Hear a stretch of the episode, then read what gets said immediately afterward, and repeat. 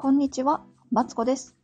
人生ずっと伸びしろしかないということで、ここでは小学生のままである私が毎日をハッピーにするためのヒントをベラベラベラベラと話しています。ということでね、今日はあなたがどう思っているのかが大事という話をしたいと思います。よろしくお願いします。というわけでね、これ聞いてくださってる方はですね、えっとね、れなんかね、日本人とかね、あの、なお国柄もあるらしいんですけど、どうですか？どう思ってるかがね、大事らしいんですけど、うんとね、例えば、そうだな。私がね、これ留学してる、留学してたんですよね、ちょっとの間。オーストラリアに留学してた時の話で、えっ、と、マザーにね、ドライブに連れてってもらってる時に、えっ、と、出かけようかどうしようかみたいなのを悩んでたんですよね。違う違う違う違う。あ、ショッピングモールか？今ならショッピングモールに寄れるけどどうするみたいなのをね、聞かれたんですよ。で、その時にね、私はね、えっと、マザーが寄りたいのか寄ら、寄りたくないのかっていうのをすごい気にしてて、なんか答えられ、うまく答えられなかったんですよね。そうそうそう。でね、あのー私は、その時はね、確か行きたいって思ったんですよ。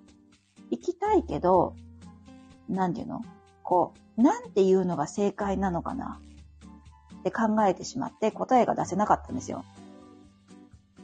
で、なんか自分的には、もしマザーが行きたいと、まず私は行きたいよと。私は行きたいけども、えっと、マザーの迷惑に、マザーも行きたいんだったら一緒に行きたいよ。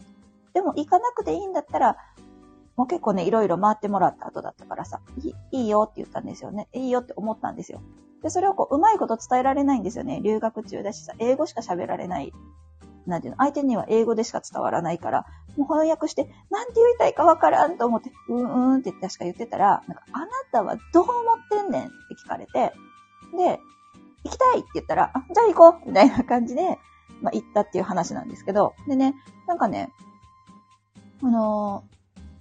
最近ね、アメリカの育児みたいなのを見る機会があって、こう日本ではさ、こういい子にしてる方がさ、偉くない、偉いっていうか、まあ、いい、良くないですか？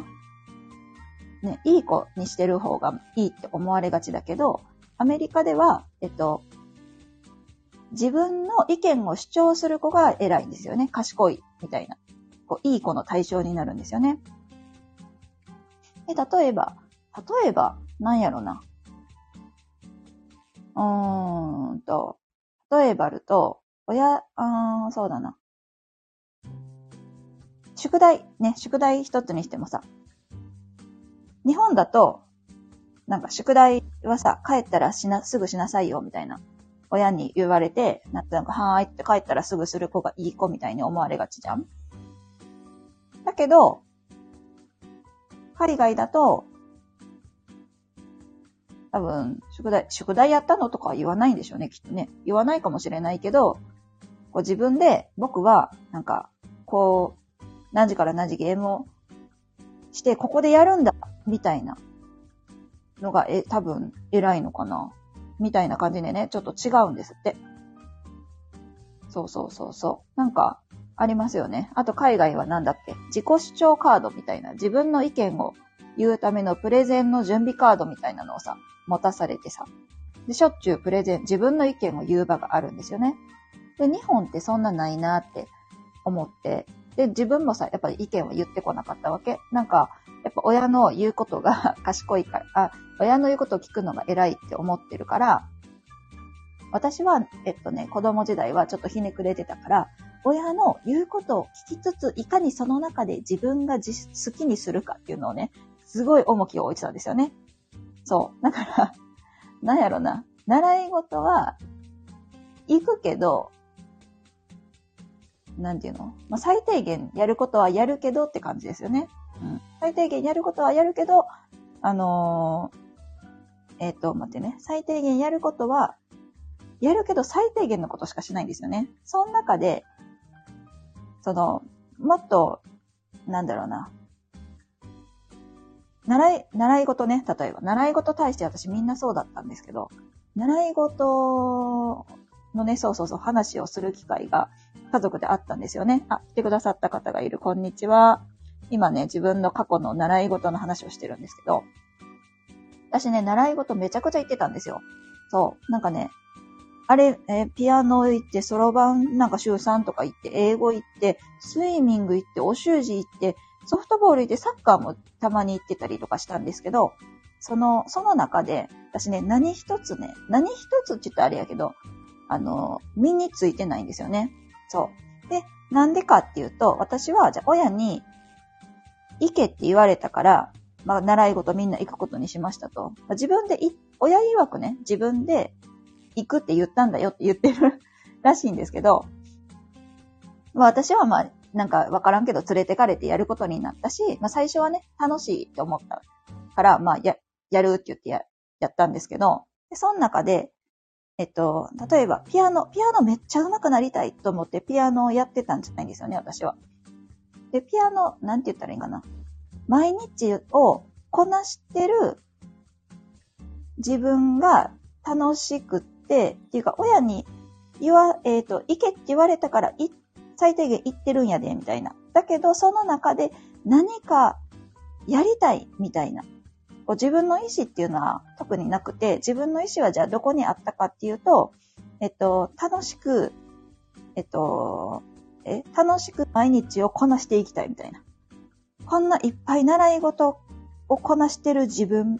めっちゃすげえ、みたいな 感じで思ってて通ってたんですよ。もう、大家にはね、ほんまに申し訳ないけど、なんかね、そういう、なんか、まあ、変わったところにね、自分はね、あの、意識を、こう、ん？意識じゃないな。何？楽しさを見出してたというか、そこに思いがあったんですよね、私の。そう。で、なんか、まあ、まあ私の習い事はさ、どれも身に、身になることもなくね、中途半端にみんな終わっていったんですよ。そう、終わっていったんだけども、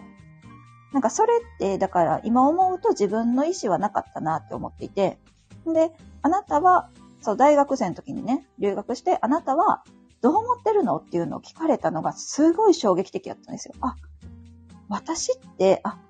自分の意見ってすっげえ大事なんだ、みたいな。な、なんて言うんだろうな。やっぱ親の言うことを聞くことが一番って思ってた自分から、こう、なんかちょっと変わったんですよね。そうそうそう。でそれからは、私は子供にも言うようにしていて、なんかあなたはどう思っているの？って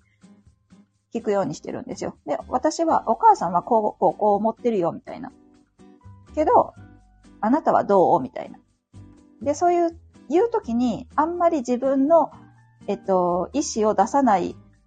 ように、まあ、心がけたいけど多分出てますよね。うん。だってさ、だって私は宿題先した方がいいと思うよってもうやれって言ってるようなもんじゃん。そう。だから言ってしまうんだけども、まあ、なるべく、まあ私は宿題は先した方がいいと思うけど、あの、別に遊んでからしていいよとか言うわけ。そしたら子供が遊んでからするとか言ったら、じゃあ、分かったよって。うん。言えるときはね、言ってます。えみたいなときもあるけど。そう。言えるときはね、言ってるんですよ。そうそうそうそう。ほいで、あのー、とか、なんやろな。ご飯とか、おやつとかも、なんか、いつご飯にするとか、いつおやつにするみたいなのもね、あのー、子供に聞聞いてるというか、まあそんな感じなんですよね。そうそうそう。で、えっと、なるべく子供には自分の、えっと、自分で意見する機会っていうのを増やしていて、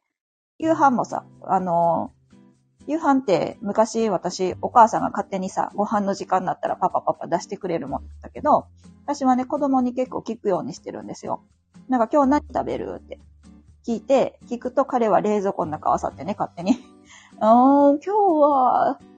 ハンバーグな気分とか言ってね、はいはいはい、みたいな感じで、ハンバーグ作ったりとか、まあお母さんは、ちょっと今日ハンバーグの気分じゃないから別のにしてよとか、いう話をね、するんですけど、で、それを、えっと、その話を、えっとね、してて、で、もう一個ね、あ、あのあることがあって、で、私、今、親戚の子と一緒にね、あの親戚の子を連れて、こう、習い事に通ってるんですよ。通ってたら、ある日ね、親戚の子がね、あの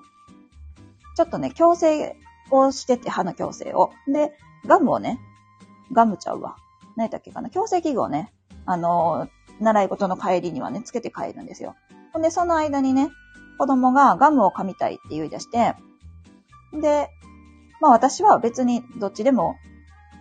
いい、いいなと思って。別にさ、ガム噛もうが噛まんが別にどっちでもいいねんけどさ。で、えっと、子供、あ、あ、ちゃちゃちゃ、親戚の子の方がね、その、あ、でも、えっと、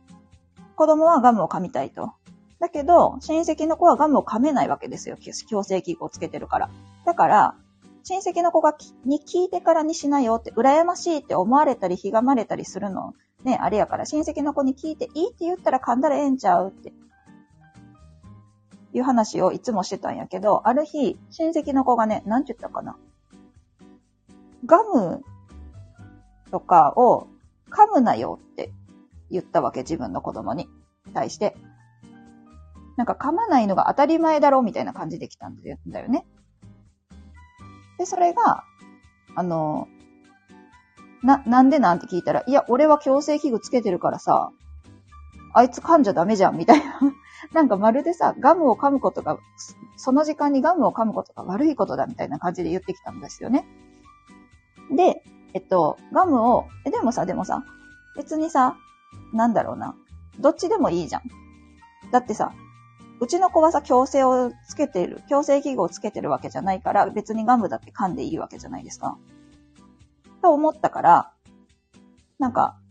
な、なんでそのガムかま、えっと、自分が強制器具をつけてる間は、相手も我慢することが当たり前なの？って私は聞いたんですよ。で、えっと、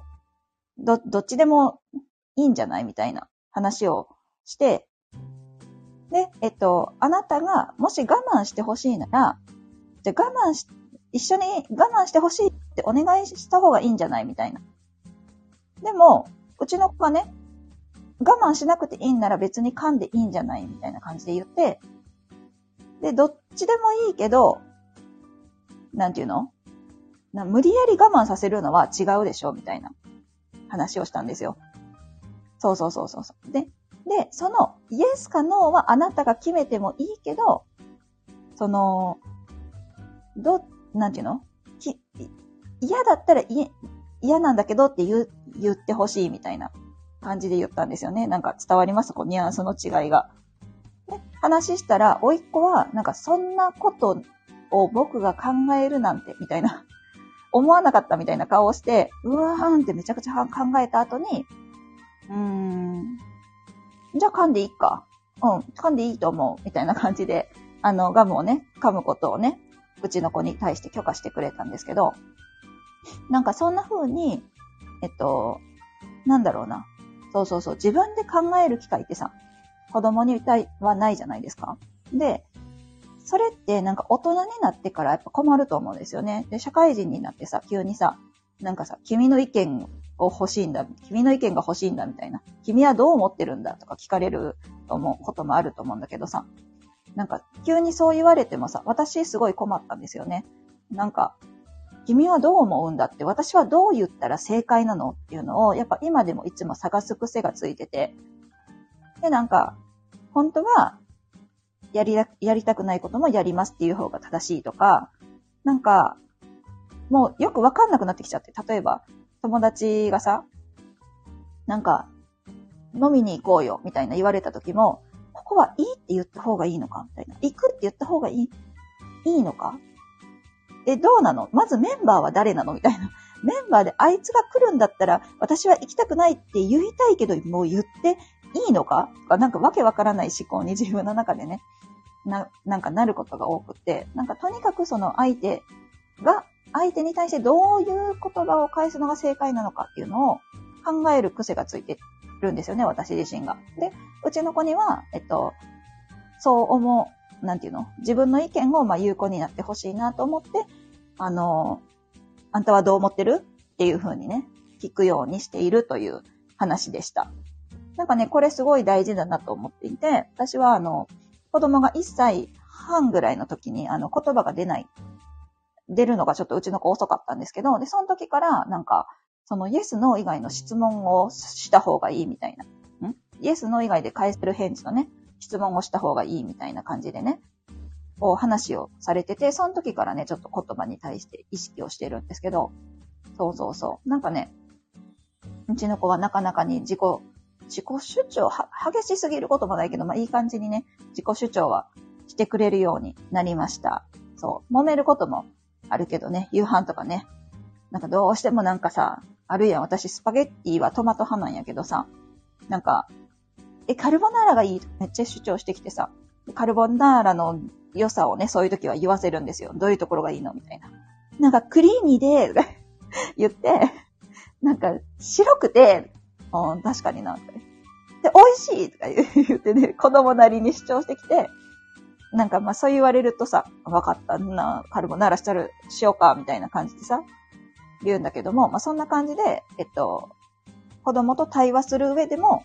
まあ主張、うん？違うな。自分がどう思ってるかっていうのを発言した方がいいし、親はそれを促すために、あなたはどう思ってるのって聞くのが大事だなと思ったわけなんですよね。という、まあそんな話でございました。これ聞いてくださってる皆さん、もしお子さんがいたら、あの、どう思ってるかっていうのをね、ぜひ引き出してみてください。なんか夕飯とかもね、あの、自分で悩むくらいやったらね、いっそ聞いた方がね、いいこともあるかもしれないですよ。えっと、今日はこんな感じで失礼します。ここまで聞いてくださってありがとうございます。この配信では、えっと、毎日がハッピーになるためのヒントをベラベラベラベラとね、えっと、なるべく毎日話すようにしています。もしよかったらまた来てください。あ、あとね、いいねやこう、え、なんかおかしいな。いいねや、フォローね、したいいただけるとめちゃくちゃ嬉しいし、コメントもレターも嬉しいです。ありがとうございました。それでは、失礼しまーす。